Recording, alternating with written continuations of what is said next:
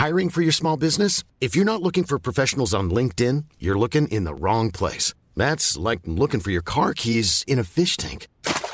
LinkedIn helps you hire professionals you can't find anywhere else, even those who aren't actively searching for a new job but might be open to the perfect role. In a given month, over 70% of LinkedIn users don't even visit other leading job sites. So start looking in the right place. With LinkedIn, you can hire professionals like a professional. Post your free job on linkedin.com slash people today.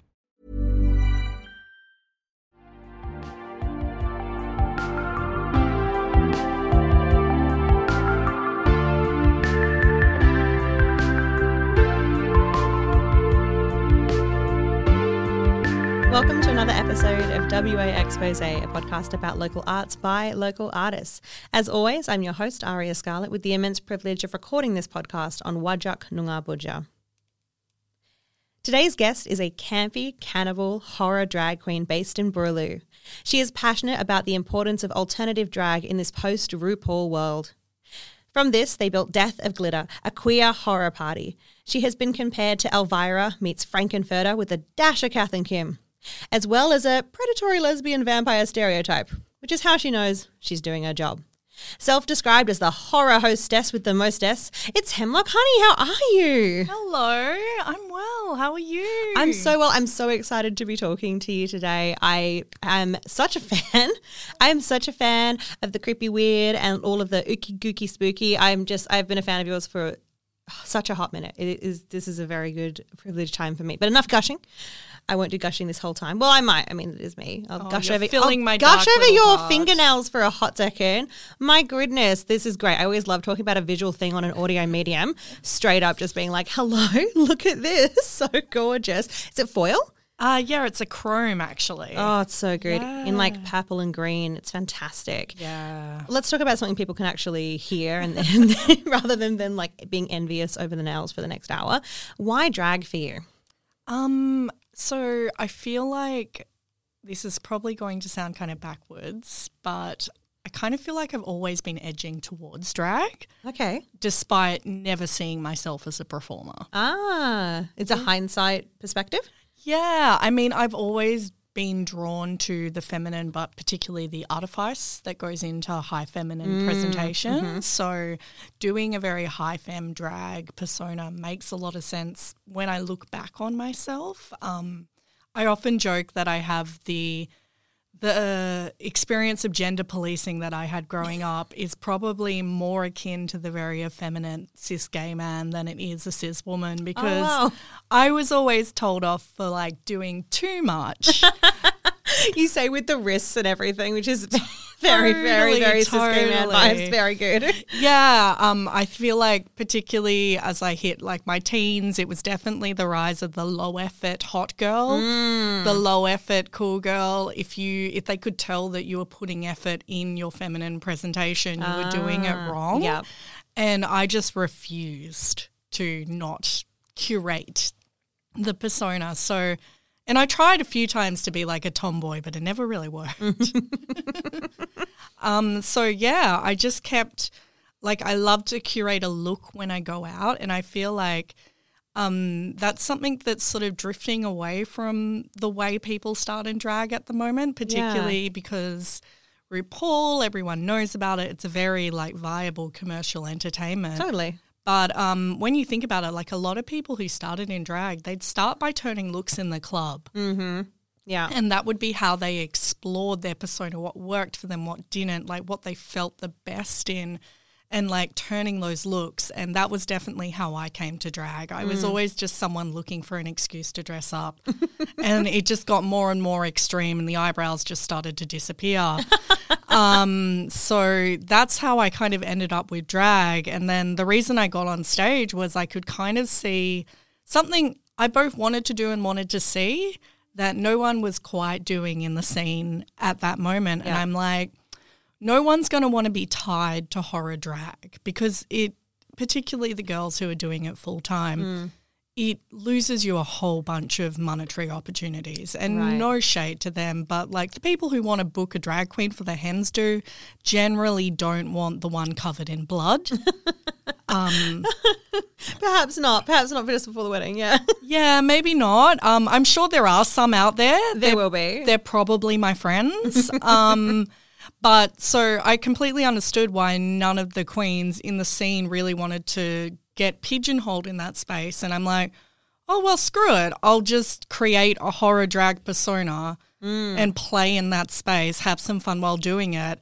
And then that can be the person who sort of drives and fronts what then became like the spooky ooky night. Ah, yes, but you obviously like still draw on like high campery as Oh, well. Where do those elements come from? Um, I don't think you can do horror drag without a bit of high camp. Yeah, I mean, I love, I just love camp. I love stupidity and just a bit of humor and silliness. Like Elvira is such a goal for me. Yeah, Um, and like Elvira is nothing but camp. totally. Yeah. So, and to me, like when you think about the history of horror, and particularly when you think about the history of horror intersecting with drag, um, like I would say every one of those like TV horror hosts are very much like drag personas. Mm, mm-hmm.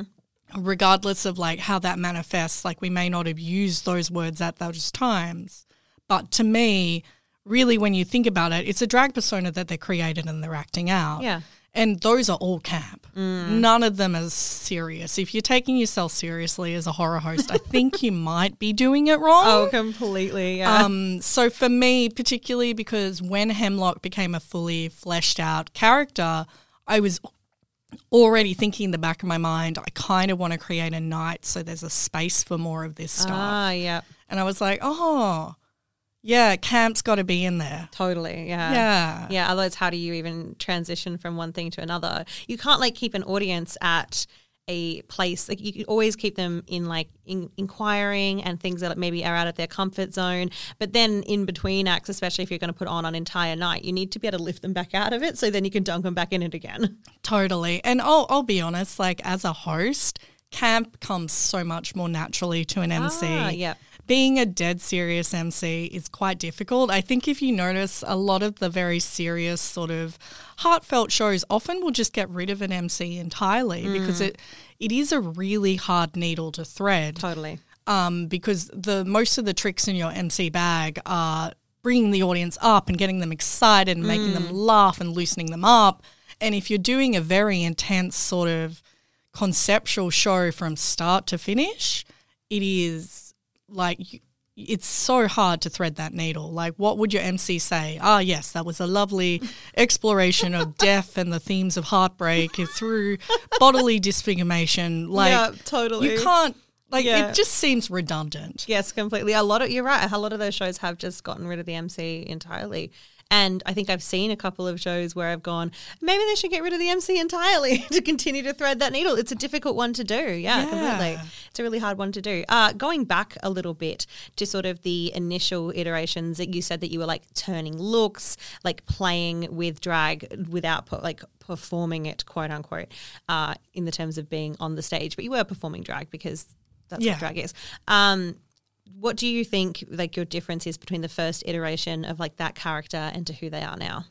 um oh it's so hard because i feel like when i was turning looks they were so individual and isolated like there was definitely a few that i look back on and i'm like oh yeah that's the start of hemlock's face Ah. like um a lot of my makeup draws from like very classic traditional goth looks like your Siouxsie, your Nina Hagen, like very big eye makeup and particular line shapes that I use. And I think particularly because when it came to turning looks, I have like I've gone through so many different styles, mm. but where I really found myself, I often joke I found myself half in the goth club and half in the gay club. Yep. Yeah. So like when I like so I sort of went away from the goth gay club for a while and I came back to the goth club and I found like within that space it was very easy for me to use that language to sort of turn it up to 10 and it just kept getting mm. bigger and bigger. And then when I went back to the gay club I was like, well I want to keep doing this but I want it to be bigger. Yes. So we just got more and more ridiculous. um, yeah, it was. I mean, I've done, I've worn some ridiculous things out. I will thank um, Oddball for being a huge, like, great. I love a theme party. Yeah. And they did, they threw great theme parties. And I think the thing I loved about it was because everyone was dressing up, you really, like, did some ridiculous things because you mm. knew you had to compete with all these seamstresses. Totally. I wore nothing but tinsel and a bikini for one of them. That's great. I just shredded tinsel all over connections. It was beautiful. um, I'm sure that they loved it you for it as well. oh, I got messages from one of the managers afterwards being like, I found you. You're, still here. yeah, I haven't left. Someone like messaged me. It's like, I have some of you in my handbag. I don't know when that happened, but yeah. So That's great. Yeah, like having those spaces was probably like the point where it started going from like an over the top goth look to, oh no, this is something completely different. Yeah, and- and on that, like when you then come to create a night like Death of Glitter, and you're doing it in a gay bar, you're not doing it in a quote unquote goth club. Um, what are the elements that you thought were really important to bring from one space into another to create like this almost this like merge point for those two cultures? Yeah, merge is like merge is exactly what the goal was because I think there was a period. We can probably blame Marilyn Manson of all people, but I think You lot. blame Marilyn for a lot of shit. oh, so many things. But I feel like there was a point where alt culture and goth culture, at least the perception of it, became very broy and very straight. Yes, yeah. And in my experience, that is so rarely the reality. Mm, the mm-hmm. the goths are a whole bunch of weird nerds who are all kind of a bit gay and gender weird. Yes. Who are like slightly terrified of approaching each other, but like dark, spooky things. and I think a lot of them were very scared to come into like queer spaces because they felt as if like oh i'm a bit i'm not rainbows i'm not happy blah blah blah blah blah. Yeah, but that's kind of a lie because they all really like rainbows a little bit. Oh, outing a whole community right yeah, now. yeah. Come at me. Um, but, and then the flip side is, I do think there were a lot of people in the queer community that really liked like darker stuff, but felt like they would be unwelcome Mm, as queer mm-hmm. people because the music is heavier, like goths and punks look really scary. Yeah. Um, and because of this like mainstream idea of a very masculine thing. So my logic behind the way we brought it was well, goths loved the music. Yes. So let's bring the DJs from the goth club to the gay club. Ah, great place of like point of reference. Yes. Yeah. And then so that'll get more of them out to like support their friends, listen to Mm. different tunes. And then I'm like, well, and then I think once you have them in that space, you realize how many songs cross over. Mm-hmm. Like, um, what was it? Sweet Dreams by Unit. Ah, Eurythmics. Yeah. yes, I'm terrible at words for an MC. It's fine.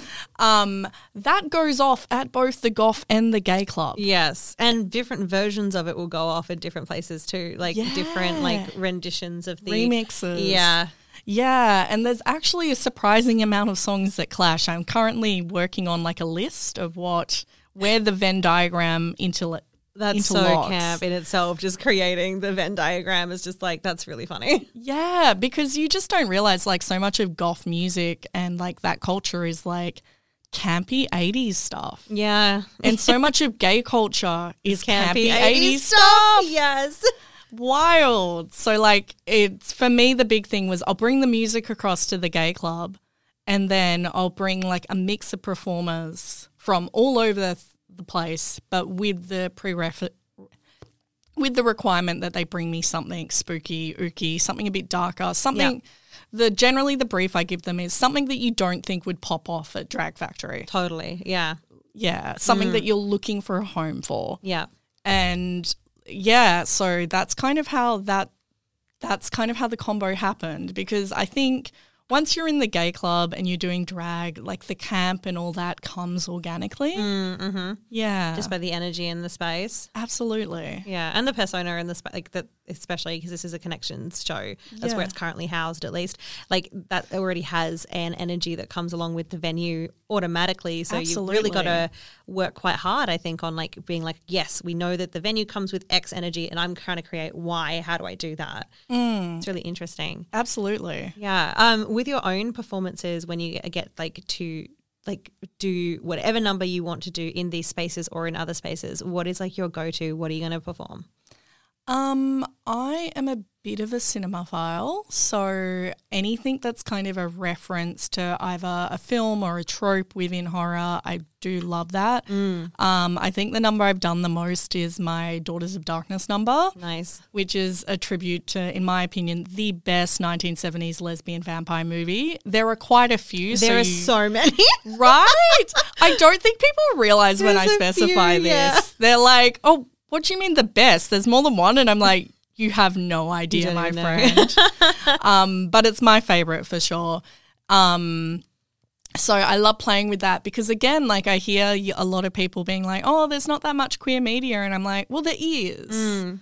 It's just we don't always look back at the history and recontextualize it the same way that we we might in other spaces, you know? yeah, completely. Yeah. It's really interesting. Um, you talk in your in the intro that we just did that you're searching to create something that exists in a post RuPaul world. Can you sort of describe where the alternative queens, obviously from your perspective, obviously can't talk for anybody else, but like where you believe they've sort of landed in that post world?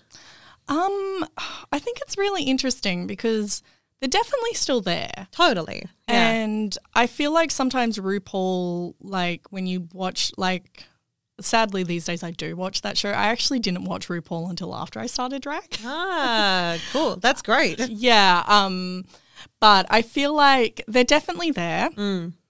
I feel like they're, um, it's kind of hard to articulate. I feel like what happens is you have these queens in amateur spaces Mm-hmm. and they get really, like, some of them will like pop right in, and I'm like, yes, I definitely want to do like this kind of pop. Like what I've seen in RuPaul, and that's great, Yeah. Mm. and I'm happy for them. But you have some kids who, when they're in the amateur space, they really play and they get creative. But what happens to them is they're like, there's nowhere to go after this because I'm not a marketable commodity. Okay. My trajectory isn't go on drag race, get big bookings. It isn't, okay, I'm going to be able to make money doing hands parties and these corporate gigs. Um, and I think that's really where the post RuPaul world is failing them Right. because like in a broader sense drag is now a very tangible commodi- commodifiable thing so Totally. when producers think about drag that is the first thing they're thinking about they're not thinking of a more performance artist lens they're not thinking of Yeah. a we- like a more eccentric lens alternative lens But for once they're thinking of drag, which has like is a relatively in the life like like the lifespan of drag Oh, is a new thing, and you're like, that's good. We don't love it, but it's good. Yeah, look, it's really good. Um, but I think the other thing is then these queens, because the dominant is this very mainstream, um, you don't hear about the people who've come before. So, um, have you heard of a drag performer called Christeene? I have not. Okay, No. so Christeene, oh, I'm Australian drag. performer? No, US, um, US, but quite a large. Like they've toured in Perth for Fringe in a solo show. Um, I had the privilege of seeing them when they did. Cool. I want to say they're California based, but don't quote me on that because I may be wrong. Um, the best way to describe them is a zombie wearing a pillowcase. Amazing. They do a combination of original songs and performance art stuff. I think their song that they're most known for is "My Dick Don't Work." Brilliant. um, my I had a transcendent experience where I witnessed them enter connections with a balloon floating behind them, which I realized was attached to a butt plug that was inside them. amazing. They took it out on stage and let it float across the room, and I watched the entire crowd horrified, trying to, To like dodge the butt plug, and I'm like. God, it's such a shame queens like that are not getting held up too. That's really funny. And I just like it just makes me sad that we are like the post RuPaul world's great because there's this huge commodity, but because it is a commodifiable, it's kind of when you think about what happened with hip hop, Totally. Yes. it's like this very underground space with a mm. lot of alternative, a lot of diversity, mm-hmm. but then it becomes a very commodi- com- commodifiable, sellable thing. And a whole bunch of it starts becoming same, same. Mm. Like there are big corporations involved. There's a lot of money backing Yep. it, and a lot of the spark sort of starts to drift away. It's almost formulaic. Yeah. yeah, and then little things pop up underneath. But you've got to give those things the little offshoots that are popping up space to grow. Mm-hmm. And that's kind of how, in a very long, rambly way, I feel about what's happening with alternative drag. Mm. Like they're definitely there and they're sprouting. But I worry sometimes they don't get the space to grow, especially in these smaller scenes. Completely. Um, we're going to go to our little break there, mainly because I need a drink, uh, because I really want to dive more into our alternative local spaces when we come back. Thank you.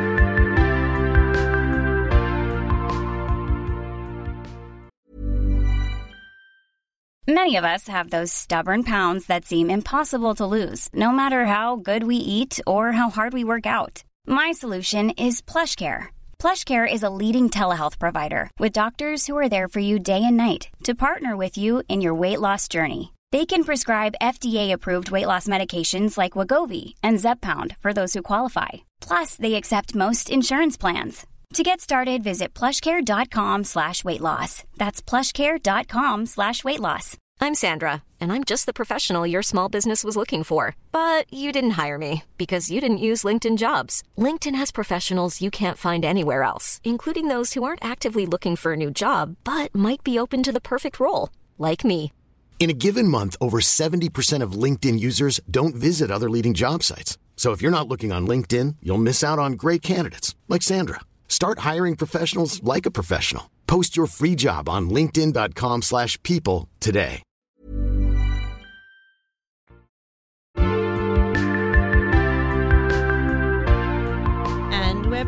Uh, before we went to break, we were talking about the alternative uh, drag scene across the country and actually across the world and how it sort of developed mainly probably, oh gosh, when was the first RuPaul's? 2011? Uh, 2009. I actually really? looked it up. It's the same year I graduated high school. Which oh wow, okay, all right. I was I was too I was you know I was over. So that's Price is Right rules. I don't win that. I mean, no one cares about like the first season. Really was a blip on the radar when you think about it. this is true, but it is like the it is a turning point for a lot of people. And when we're looking at our local scene, especially if you're, and I know I continue to say this, and I'll say it again, but the one of the most isolated cities technically in the world, you're very much influenced by what you see on social media and what you see on the internet. So there's definitely been a massive influence here in, in Western Australia from all of that stuff. So what are you loving right now that you're seeing in the local drag scene? Um, I feel like there's lots of newbies who are coming up with some really fresh and fun ideas. Mm, totally. And they seem a lot of them seem quite hungry in a way that makes me really happy. Like they're ambitious, they don't want to just go the same route that has already been pre laid out for mm. them. They're willing to try new things and muck around and be a bit more playful. Totally. Um so yeah, I'm loving seeing that. I'm also just loving the fact that more people are like, "Oh, I can just do it. I can just do a night. Mm-hmm. And as we're seeing more productions pop up and just like more opportunities for people to have a point of view. Mm. And I'm really enjoying that. And like a lot of people who are relatively new in the scene getting slots in bigger production shows, which is yes. always really refreshing. Yeah, it's super refreshing. I'm also seeing, like, I don't know if you've seen this as well, but the idea that people can have a persona or a name or a character that they're doing and then change it and it not be a big deal. Mm. Like I feel like there mm. used to be this over like over hyperfixation almost on like creating such a strong brand that you are forever put in the Britney box until you explode. But I think that the current batch of newbies are being like, oh, I didn't like that anymore and I'm just going to change it and it's no big deal. Mm, yeah, I'm definitely seeing that. I mean, I do think a part of that does happen, like just when you're newer, you've got oh, less, course, more yeah. flexibility. Um, and I guess like, oh God, am I going to say one good thing about RuPaul post RuPaul Drag Race? oh, you better. oh, I do feel like um, the expectation that you've got to be able to do a lot of things is probably something that has come from that. When mm. you think mm. about like um, being able to turn different kinds of looks totally. and all that, and that's that's beneficial. That like these younger queens are seeing that you have to be able to do more than one thing. Yeah. Yeah, you can't just be like, I do. well, I mean, that's my favorite thing to do, though, is just to be like, I do one thing. but I'm not in drag, so that's fine. I can get away with it. But like, I sing. Like, oh, what about? I'm like, no, no, just the one thing. Okay, I'm goodbye now. I mean, that is my entire brand as a drag performer. Oh, really? I You do think so? I I have just sort of, and part of it's because I'm very time poor. Like, the reality is to um like to have the money to produce the show I want to produce. I have to work a full time job. Yeah, So, unfortunately, yes. Yeah, The reality of it all, yeah. And I am no longer 19, so I don't have the energy to do 24 hours and then rock up to work. So, you know, it's kind of nice that I have my little niche horror pocket and I'll just live there and no one's pushing me to do anything else because that's my thing. like you have this covered and we're just going to let you stay there. yeah, yeah, it's fine. Do you think it takes a lot of persistence in a scene to be able to go like I'm going to own this corner of it and nobody to question? Because I feel like at the start a lot of people would question that direction.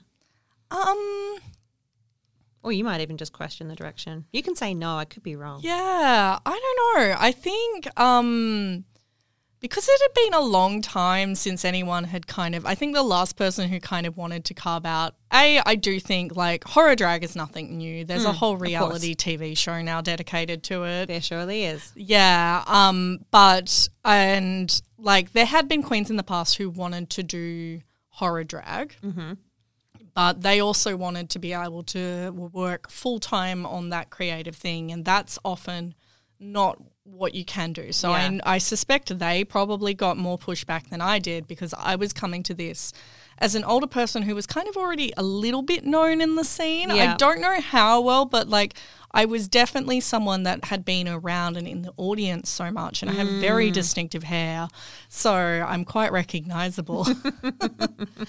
um, so I think me coming into it, there was a little less pushback because people were like, "Oh, I guess you kind of know what you're doing. Like you've been around a bit, you sort Yeah. of watch stuff." Um, as opposed to like being a little fresh 19 year old. Yeah, yeah, yeah. That makes sense. Do you think that it's like really important for people to do quote unquote their time in an audience? Like, is that a vital experience?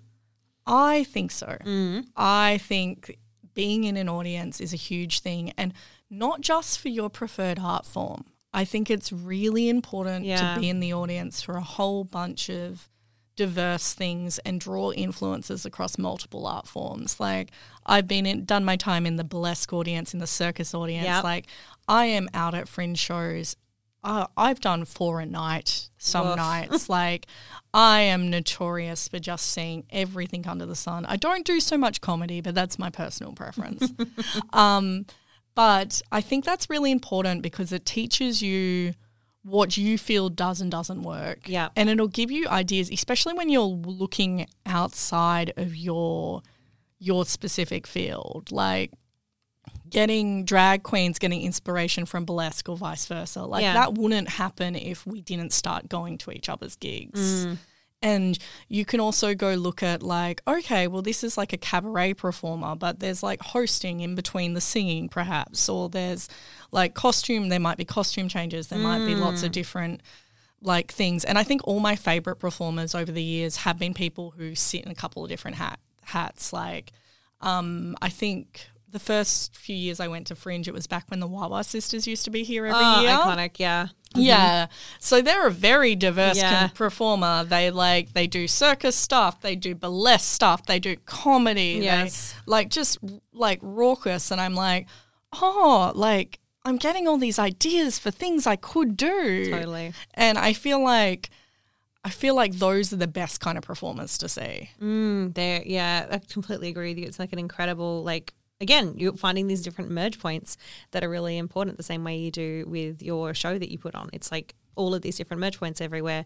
When I thought of people at the moment are talking about the idea of like finding external sources for inspiration and like that point where it crosses over from being inspiration into just like taking mm. other ideas and stuff. How does that work in the horror space considering that a lot of these iconic characters aren't aren't like copywritten characters, they're just like incredible ideas that have been passed down for ages. Yeah. Um well, I think there's like there's first of all, I think when you do it, it's got to be like you've got to have a point of view. Totally. If your if your goal is to just exactly replicate something that you've seen before, why are you doing it? We could, Yes. l- there's got to be something new that you want to bring it. And sometimes I do think that can be bringing it to a new audience. Ah, okay. So, like, if your interest is this random 1970s vampire movie um, Yes. that no, not a lot of people may have heard of, like your goal in that number could be taking the essence of that film but bringing it to a new audience that probably haven't really encountered it. And then they might be oh that's really interesting. And then i post on instagram that's inspired by this and they go oh i might look that up. Yeah. so that like it may not always be like uh oh I've got a completely new rejig of a concept or an aesthetic, but Yeah. you have to have a deliberate purpose in why you want to use that idea. Totally. I mean, and then something really important that you said just then was that when you do post about it and talk about it, you're actively stating like, and it's inspired by X. Like that seems to be a crucial part of it as well. Yeah, in my opinion, if you're getting inspiration from somewhere, like give them props. like always. it's just um I have an act which involves um some lovely vagina teeth. Nice. Um, and the concept of how I rigged up that prop, I got from an incredible Eastern States drag queen called Alyssa Evil. Who, ah, cool. Yeah, because she did a little shop of number, little shop of horror number um, of Feed Me, and was doing the um, Audrey two parts as like a mouth between her legs that she lifted up partway through. So funny. Yeah. And I remember seeing that on Instagram and being like, oh my God, like that's mind blowing. And it's such a simple way to rig a puppet. Yeah. like, oh my God. So, you know, and I think like it's natural in any scene, you like take bits and pieces from people and you mm. learn and you work, but like admit that you're not an island. Yes. and it's also great because then you can admit that, like, well, not even just admit, but just sort of explore the idea of being like, I am influenced by the world that is around me, and, and I and I see people and talk to people, and they will consistently influence what I do in this space. And I think that that's bringing drag and most performance arts back to that community driven thing, which is kind of what they're supposed to be in the first place. Yeah, I totally agree. I think, um, yeah, like one of the most rewarding things about starting to run a night is that it feels like there are like a little community of people who have popped up around it. Like there are, like after a night, I remember, I think it was after the third one we did, there was like a couple of girls who were posting on Instagram that they had a photo with our giant light up, light up coffin from every single night. So good. And it's just like the fact that there are people who like get excited about it and want to be a part of it, or like, uh, like they maybe run like there's someone who runs like an oddity market within Perth, and they're like, you know, if you ever want to collab, we can work Nice, together. yeah. And it's just like having that like outreach and that willingness to work together, I think is really important. Yes, completely. I'm drawn to this because you're wearing um, Frankenstein earrings currently. So I'm going to go down this path. And I've already been like looking at them, being like, yeah, we got to talk about iconic characters for a hot for second. Um, obviously, in lots of scenes, like maybe in more of like the pop drag world, it's like your pop princesses of the era, or like in burlesque, it might be like comic cat book characters. We've seen fantastic acts inspired by Disney princesses and Star Wars and all of that great stuff. When you're in the space of alternative drag and you have these characters that have been done to death is like the way I want to say it, but there's got to be a nicer way to put it than that. I mean, that's Like, very appropriate given its horror. Given that it's horror, yeah, they have, but they have been done to death, and not even just reiterated by other performances, but reiterated in, in film and in song and in cartoon and in live action and in so many different ways. How do you take one of these iconic characters that you know Mary Shelley just scribbled down in a notepad somewhere and go like, I am going to make this my own? That must be a really tough hill to start climbing. Yeah, it totally is. And I think like there's two ways you can approach it. Like, um, there's definitely I want to do something completely unique. But there can also be like, okay, what is the like version of this character that spoke to me the most? Right.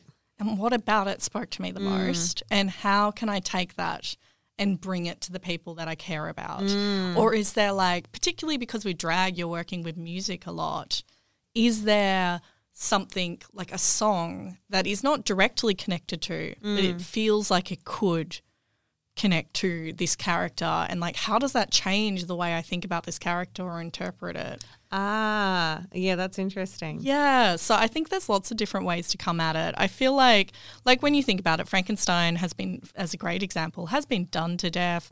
It was already kind of done to death by the time Bride of Frankenstein came along. Yeah. But Bride of Frankenstein is this incredible film that in itself created another iconic image and another iconic character.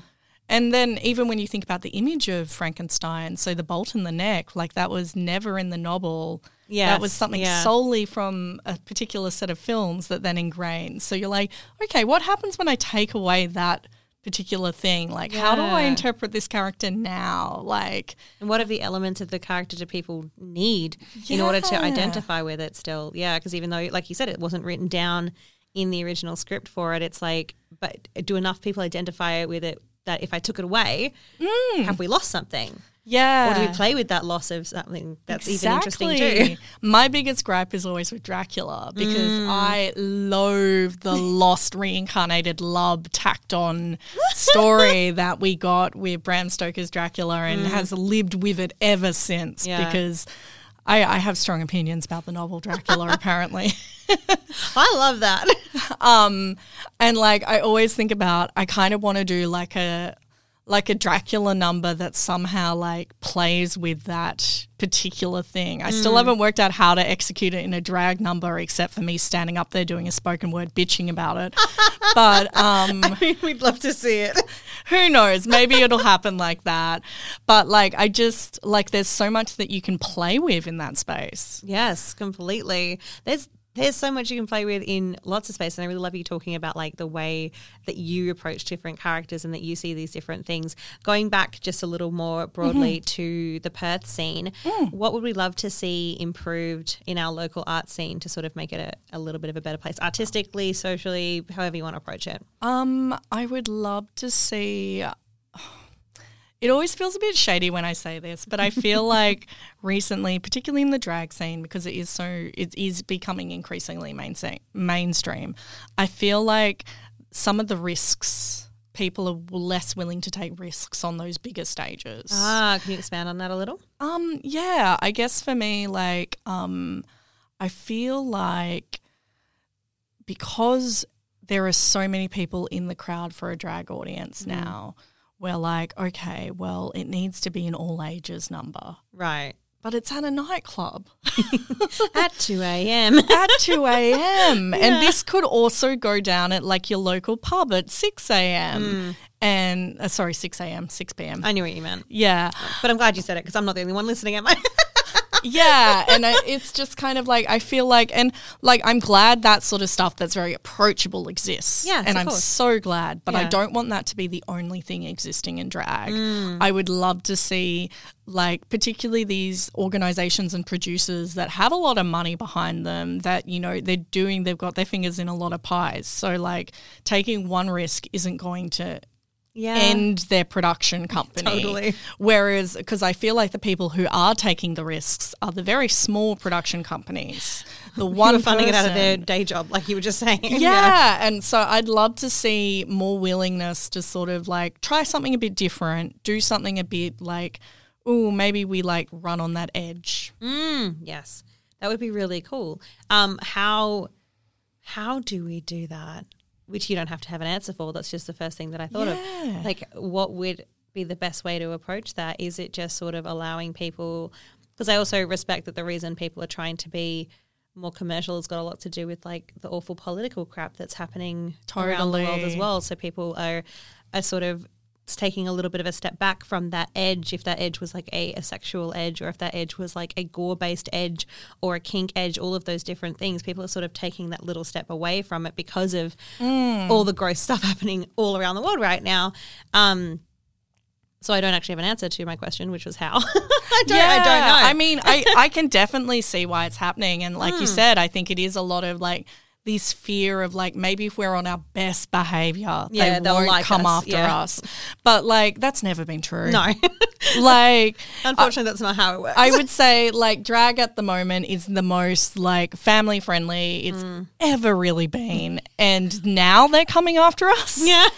um so i feel like i feel like the thing you've got to accept is that you're never going to be okay for everyone. Yes, of course. And like, don't expect to be everything for everyone. I'm never going to do an all ages show. Like, Yeah. and that's fine. It's totally fine. Yeah. There are plenty of people who aren't under 18. Exactly, exactly. And my other thing is like there are other people who are doing all ages shows. Yeah. And I'm so glad they're out there and doing that. That's not for me. Mm-hmm. Yeah. And I think that's probably the way we bring that edge back is by accepting that not everything has to be for everyone. Totally. Yeah. And like I guess a bit of that experimentation, like especially you were saying at the beginning of our like of different drag performers' careers, you can experiment being like, I like this, I don't like this, I like this, I'm going to do this now. And when you do figure it out, it's okay if you go, oh, but nah, I can't actually do that. Yeah.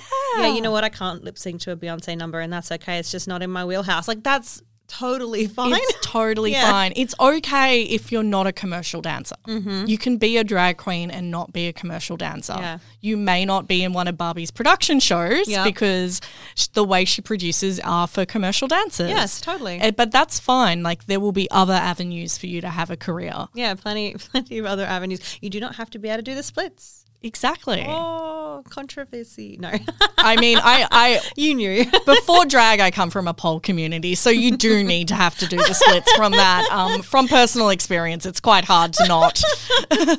That's fine. You, I'm just saying that to me, Aria. You don't have to be able to do the splits, okay? No, you don't. Honestly, actually, I take that back. You can also do pole and not do the splits. Oh, uh, that I didn't know. yeah. That is yeah. a that is a new fact. I'm learning things today. Yeah, you can. You may not win all the cons because they're crazy, but you know. I think that's the sort of the way we need to say all of it. It's like, yeah, you can do that. Will it be uh, what people are looking for immediately? Maybe not. Will it be the thing that people are looking for later? Yeah, and it's fine. Yeah. Um. Actually, that reminds me of a really good antidote on that sto- on that note, and it comes from when I was in the pole world. I had a friend who would tell me, like, you've got to remember the people in the audience are not the people on stage.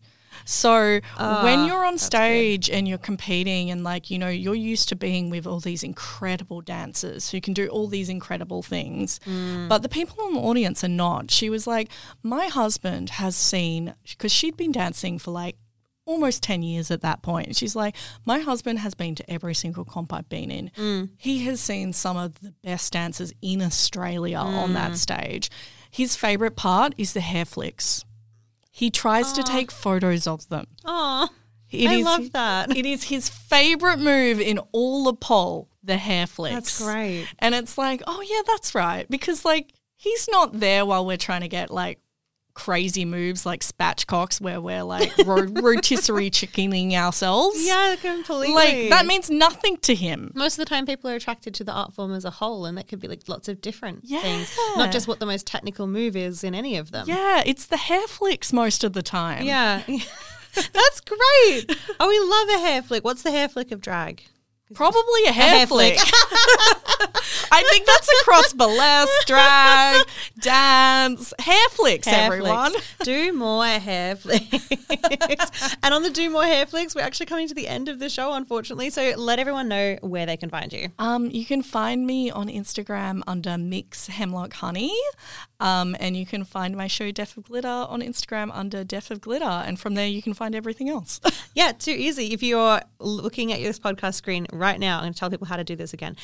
Go to the show notes. The show notes are exactly where you're looking right now. The description under them. That's yep, you found it. Good job. That's where the links are to everything that Hemlock just said. They're really easy to find. I, that's the question I get all the time. They're always like, "You said that it would be in the show notes. Where are the show notes? Like in the in the app. I write them every time." But there you go. You found them. I'm really proud of you. Good job. And as always, Congratulations, everyone. Good job, everyone. Good. That's good. And as always, if you like this episode, you can like, rate, subscribe on whatever app you're listening to us right now, or you can send us a question to waexposepod at gmail.com and we'll ask our next incredible guest. Thank you so much, Hemlock, for joining me Thank today. you so much for having me. WA Expose is an independent production. Our artwork was created by Georgia Sassenfeld, and our theme music is Corrosive by Aria Scarlett and M. Burrows. You can find out more about the podcast or live shows at ariascarlett.com forward slash WA Expose. In theory, because otherwise I would have to be in control, and that would be weird. Yeah, terrifying. what would I do with that power? Nothing. Even when we're on a budget, we still deserve nice things. Quince is a place to scoop up stunning high-end goods for 50 to 80% less than similar brands. They have buttery soft cashmere sweaters starting at $50, luxurious Italian leather bags, and so much more. Plus, Quince only works with factories that use safe, ethical, and responsible manufacturing. Get the high-end goods you'll love without the high price tag with Quince. Go to quince.com/style for free shipping and 365-day returns.